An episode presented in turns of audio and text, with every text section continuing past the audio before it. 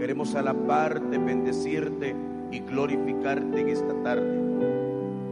Señor, la salvación es algo serio. No podemos jugar con ella. La palabra de Dios es algo serio. La Eucaristía, la comunidad, el testimonio.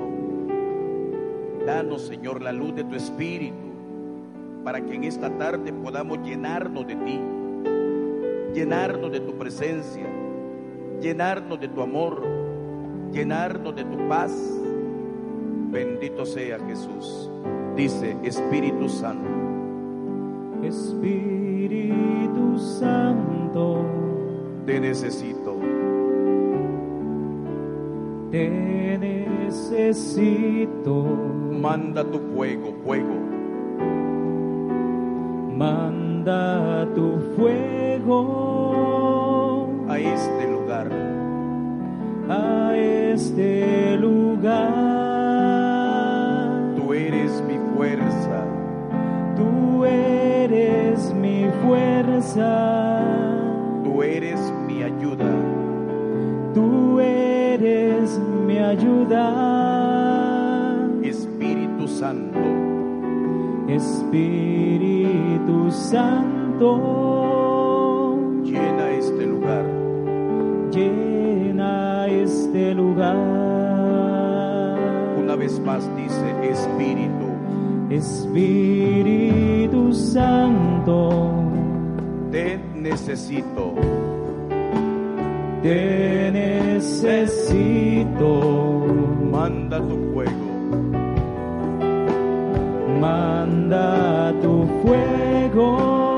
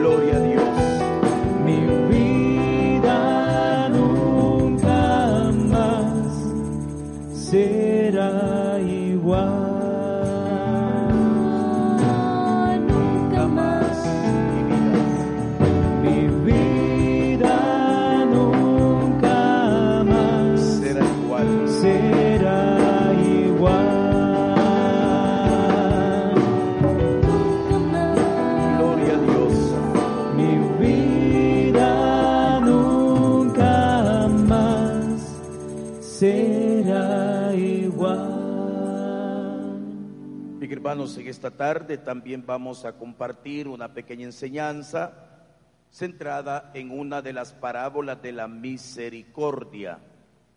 Nos vamos al capítulo 18 del Evangelio de San Mateo.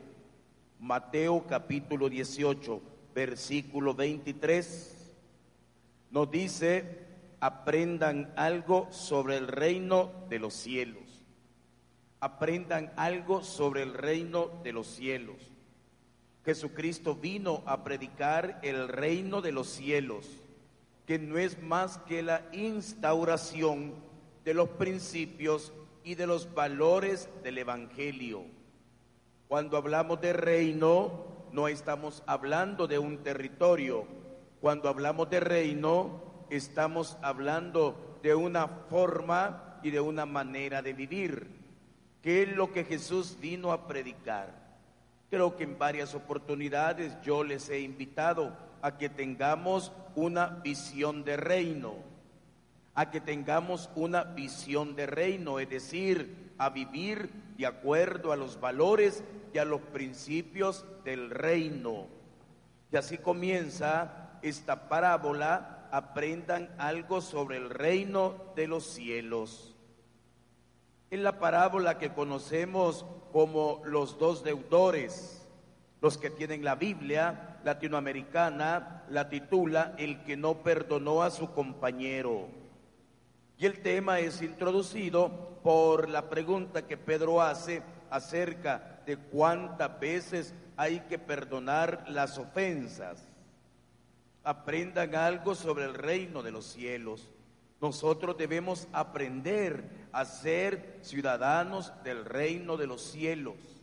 Nosotros debemos aprender a vivir de acuerdo a los criterios de Dios, a los criterios espirituales, a los valores del Evangelio. Eso es lo que nos dice la frase, reino de los cielos. Hay que aprender muchas cosas, hermanos, las aprendemos. Hay otras que no, o a respirar o a ver o a oír de manera natural pero hay otras cosas que hay que aprenderlas. Aprendemos a sumar, aprendemos a leer, aprendemos a escribir. Por eso el Señor quiere que aprendamos también y que Él lo que quiere que nosotros aprendamos es sobre la misericordia, uno de los valores del reino de los cielos. En el reino de la tierra no se vive la misericordia, sino que se vive pues el desprecio, la ignorancia, la indiferencia. En el reino de la tierra, pero en el reino de los cielos se vive de acuerdo al amor y la misericordia. Este tema lo toca el Papa en la carta que nos ha enviado en el número 9. Nos habla acerca de las parábolas de la misericordia. Y voy a leerlo. Dice,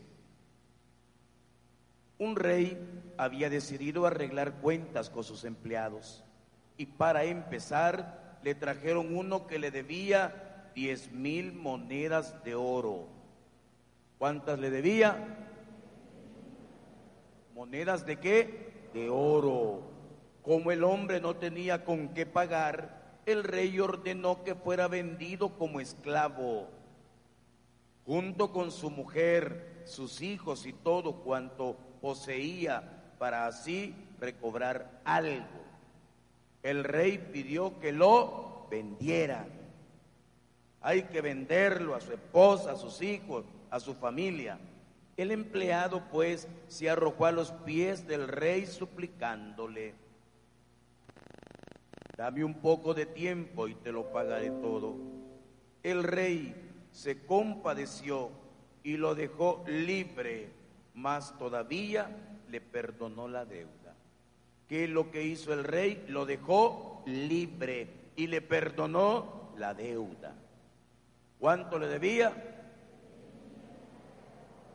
Diez mil monedas de oro. Pero apenas salió el empleado de la presencia del rey, se encontró con uno de sus compañeros que le debía cien monedas.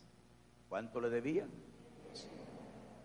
no dice ni de qué eran, cien monedas le debía, lo agarró del cuello y casi lo ahogaba, gritándole, págame lo que me debes.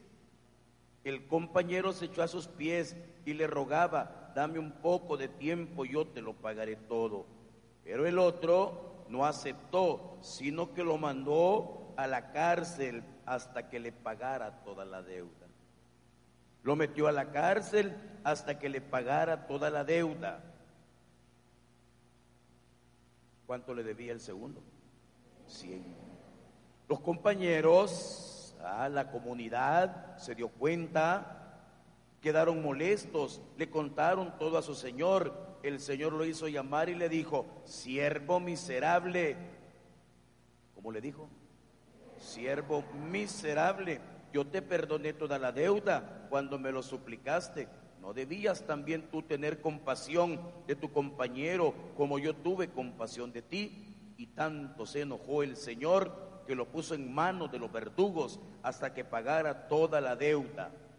Y Jesús añadió, lo mismo hará mi Padre Celestial con ustedes, a no ser que cada uno perdone de corazón a su hermano. Palabra del Señor. Queridos hermanos y hermanas, como bien lo dice el Papa en la carta que nos envió en el año de la misericordia, la parábola ofrece una enseñanza a cada uno de nosotros. Lo primero que tenemos que hacer es aplicarnos la palabra de Dios a cada uno de nosotros. A veces cuando escuchamos la enseñanza, leemos la Biblia, es la tentación de querer aplicársela a otros, aplicársela a los que no vinieron, aplicársela a tu hermano de comunidad o a tu cónyuge, pero nos dice el Papa, es una enseñanza profunda, no superficial, porque es un valor del reino de los cielos. Dice que Jesús afirma que la misericordia no solamente es el obrar del Padre, porque el Rey del cual nos habla la palabra de Dios es el mismo Dios, el mismo Dios a quien nosotros le debemos diez mil monedas de oro. Hermanos, es una cantidad exorbitante, es una cantidad que nunca se va a llegar a pagar, es una cantidad millonaria, jamás aquel va a poder pagar esa deuda. Es tanto que ni metiéndolo a la cárcel, ni vendiéndolo, ni sus bienes podrá pagarla completamente. Ese representa a cada uno de nosotros lo que Dios nos ha perdonado. La actitud de nuestro Padre Dios es la actitud del perdón, sin importar cuánto sea, no importa cuánto nosotros hayamos pecado, hayamos fallado, siempre y cuando se lo pidamos. Yo te lo perdoné porque me lo pediste. El perdón hay que pedirlo, el perdón hay que buscarlo, es gracia es don, es regalo la salvación, pero el hombre tiene que pedirla, tiene que aceptarla, tiene que recibirla.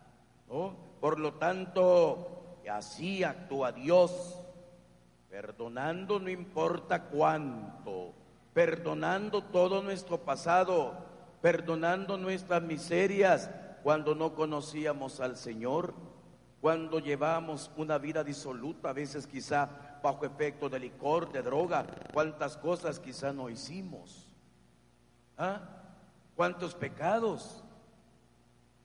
Cuando no conocíamos al Señor, pero Él perdona lo que le debíamos, nos perdona las diez mil monedas de oro, dice el Papa. No solamente la misericordia es el obrar del Padre, sino que se convierte, ojo, en criterio para saber quiénes son realmente sus hijos. Los hijos de Dios son aquellos que perdonan. Los hijos de Dios son aquellos que son capaces de perdonar. Por eso el siervo que debía cien monedas representa a aquellos que de una u otra manera también nos han ofendido, nos han dañado, nos han lastimado, comparado con lo que Dios nos ha perdonado es algo pequeño. La misericordia es el obrar del Padre.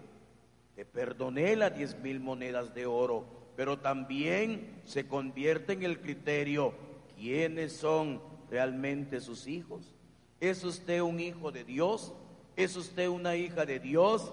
No vamos nosotros a hacerlo por lo que decimos, sino por lo que vivimos. Por eso dice el Papa, estamos llamados a vivir de misericordia, porque a nosotros en primer lugar Él nos lo ha aplicado.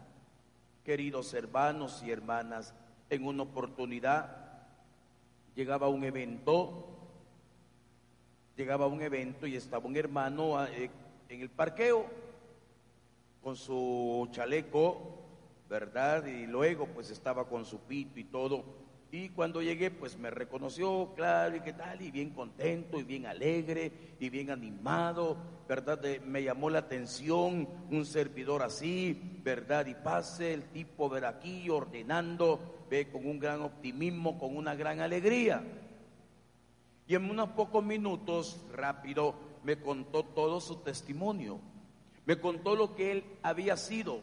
Me contó de dónde el Señor lo había sacado me contó, verá, que era un hombre que venía de las drogas, del alcohol, que era un hombre que había estado en la cárcel, que era un hombre, verdad, que había delinquido, que era un hombre que había destruido su matrimonio, su hogar. Hermanos, increíble el testimonio, todo lo que este hombre había hecho. Y por eso me dice, yo sé de dónde el Señor me sacó y por eso yo estoy contento, porque el Señor me ha perdonado tanto y por eso le sirvo con alegría, independientemente de qué es lo que haga.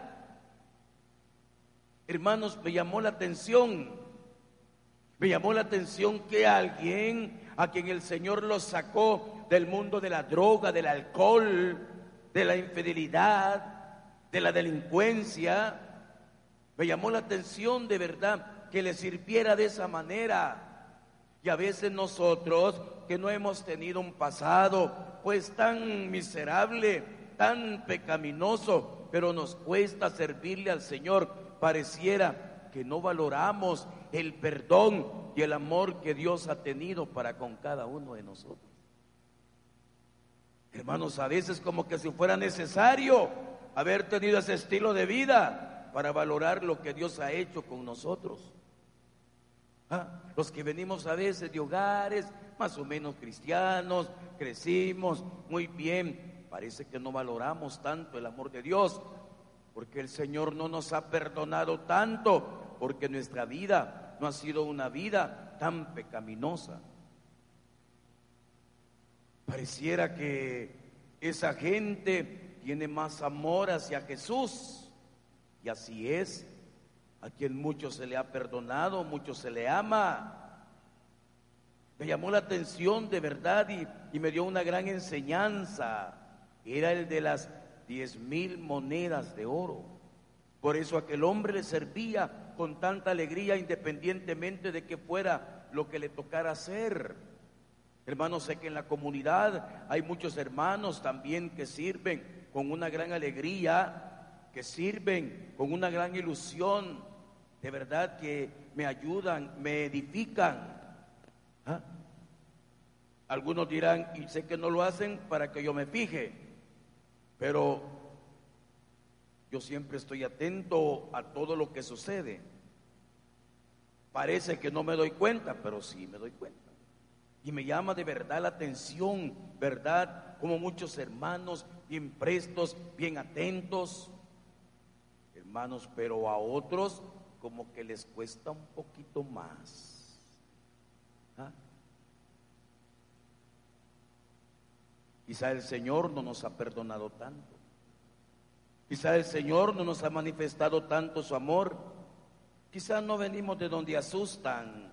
La palabra de Dios nos recuerda el amor que Dios ha tenido por la cantidad de miserias y de pecados y de igual manera estamos llamados a vivir de misericordia porque hemos recibido la misericordia de Dios. Hemos recibido la misericordia de Dios. Él nos ha perdonado los pecados.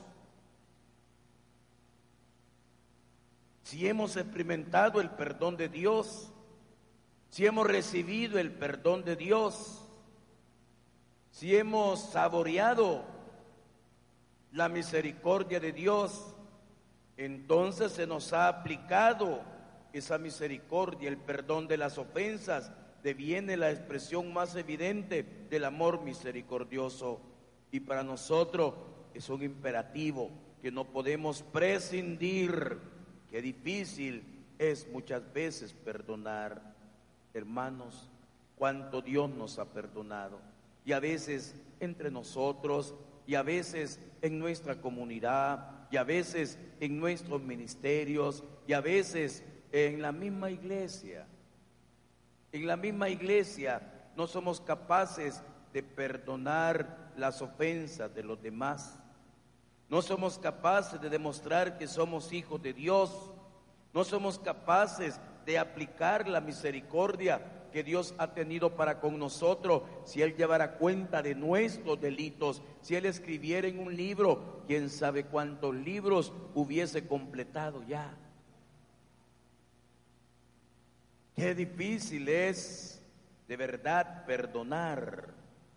Qué difícil es perdonar al otro que nos ha fallado, al otro que nos ha ofendido. Sabemos, ya he predicado sobre el perdón, que no se trata de humillarse tampoco, sino de liberar la mente y el corazón.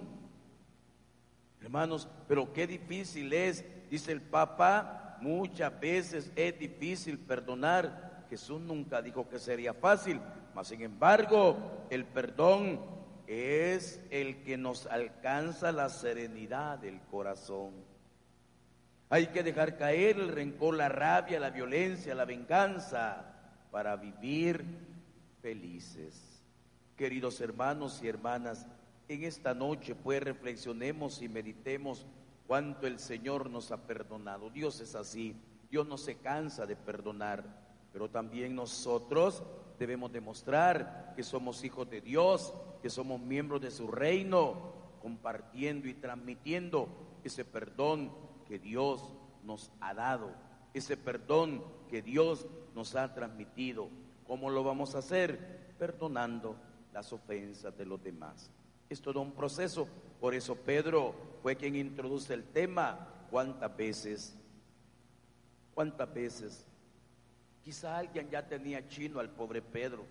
Quizá alguien ya estaba cansado. Pedro estaba cansado. Todo el tiempo, todo el tiempo. Señor, mira cuántas veces. Ya estuvo suave. Ey, ya que la calme.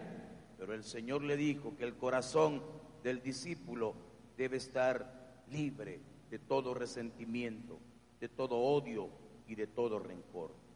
Hermanos, esto no es fácil, esto cuesta, pero es el camino que nosotros debemos emprender. Solamente con la ayuda del Señor, solamente con la ayuda de Él. Quiero también decir una palabra sobre la experiencia que se ha vivido este fin de semana. Eh, los que han estado más cerca de mí saben con qué ilusión pues lo habíamos preparado, iba a participar, pero Dios tenía otros planes, tenía otros proyectos. ¿ah? Dios sabe por qué. Dios sabe por qué. Y creo que la riqueza más grande hemos tenido es darnos cuenta de que hay diferentes formas de evangelizar, de que no se trata de que todos vivan lo que yo he vivido.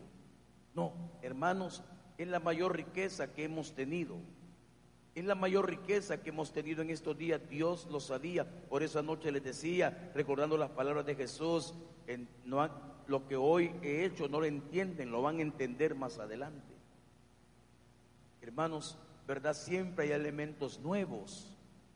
Por eso pues invito a los pastores que faltan y también a los jefes de sector de la parroquia y a los cabezas de ministerio a prepararse para el próximo retiro. Hermanos, al que mucho se le dio, mucho se le va a pedir y a descubrir pues qué es la experiencia de Dios a, descubrir que todos estamos en la misma barca, hay que evangelizar. Si este no va a crecer conmigo, no es que yo soy de aquí, es que yo soy de allá. Hermanos, en la iglesia no debe existir eso. En la iglesia todos somos hijos de Dios. En la iglesia, verá, todos tenemos la misma dignidad y hay que trabajar. Y si son personas que vienen de otro lugar, bendito Dios, conocen a Jesús, se van a servir. Esa es visión de reino no véngase conmigo. A veces, ¿verdad? Yo eh, encuentro hermanos, mire hermano, ¿y qué pasó? No, es que hoy estoy en tal grupo. Hermanos, a veces pareciera que andamos a la cacería. Eso es visión de secta, hay que tener visión de reino. Bendito Dios por aquellos que quieran crecer en esta comunidad, porque vamos a entrar también en un crecimiento diferente. No es que solamente nos vamos a quedar con el retiro, no. Aproximadamente vendrán 14 retiros más. Así que los que acaban de ir al retiro dentro de unos 20 años más o menos lo habrán hecho todos. Hermanos, ese, es precisamente crecer, pues, no quedarnos, ¿verdad? Tomando solo la lechita, como dije San Pablo, sino hay que comer alimento sólido, alimento sólido. Por eso es importante, ¿verdad? Yo les felicito, casi todos los pastores, por no decir todos, estuvieron. Yo les felicito de verdad y, y bueno, pues al inicio, eh, pero Dios va cambiando acostumbrados a ver al Padre Martín, acostumbrados, yo lo entiendo, yo lo entiendo y lo comprendo, y ustedes ahorita no, después lo van a entender. Pero hemos, creo que la riqueza más grande que hemos tenido. Hermanos, hay que abrir nuestra mente, hay que abrirnos a los carismas, hay que abrirnos, hay que des, desclerizarnos, ¿sí? ya no tener una mentalidad clericalista.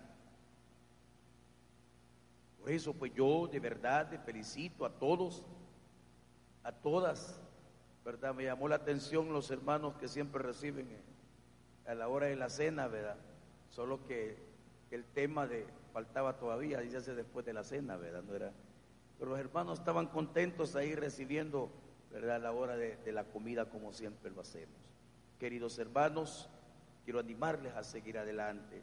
La comunidad el reino de Dios hay que instaurarlo. ¿Ah? Y también pues aquí en la parroquia, también aquí en la parroquia hay que instaurar el reino de Dios.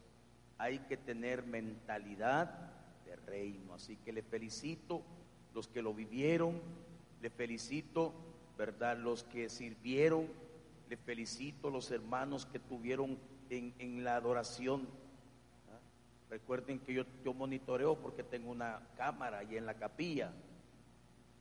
Otras veces dormidos están. Y no es descanso en el espíritu. Dormidos. ¿Ah? Pero eh, veía pues, ¿verdad? Me llamó la atención, hermano, desde la presentación, todos bien presentables ahí, blanco, negro. Me llamó la atención. Y ustedes me enseñan mucho a mí me enseñan mucho a mí, yo aprendo mucho de ustedes. Me llamó de verdad la atención la fe, la devoción, el amor, igual en las otras comisiones, igual hermano. Me llamó la atención, ¿verdad? Por la forma, así que les animo a seguir adelante. Hay una misión grande que Dios nos va a encomendar, pero eso sí, si te has decidido servirle al Señor, prepárate para la prueba. Para algo el Señor nos está preparando. Hermanos, el diablo pues también tiene sus retiros. También hace retiro el diablo, sí. Y hay gente que va al retiro con el diablo. Los envidiosos, los soberbios. Esos van a un retiro con el diablo. Y también conocen al diablo. Y también aceptan al diablo. Y también lo hacen su Señor, el señorío del diablo. También, hermanos. Por lo tanto, es una batalla espiritual que hay que emprender.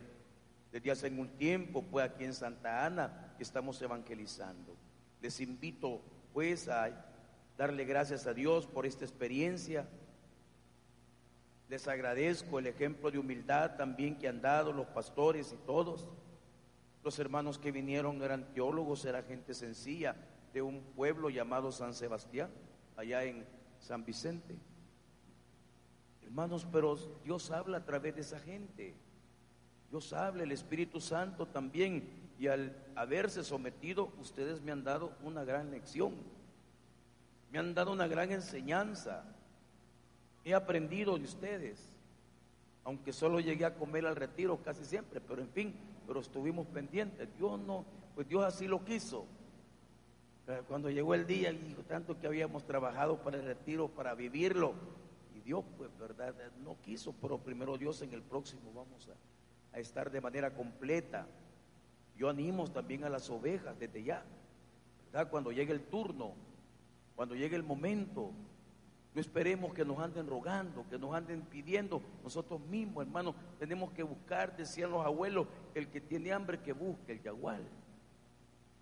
Pidámosle al Señor, pues, que esta experiencia venga a unir esos, esos carbones que quizás estaban apagando y sobre todo el compromiso, porque el compromiso lo hicieron con el Señor y los que fueron al retiro saben a qué estoy haciendo referencia.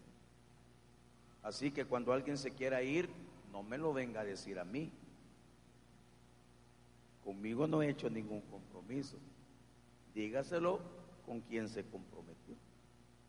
Dígaselo a él. A él le tira la toalla a usted, pero no a mí.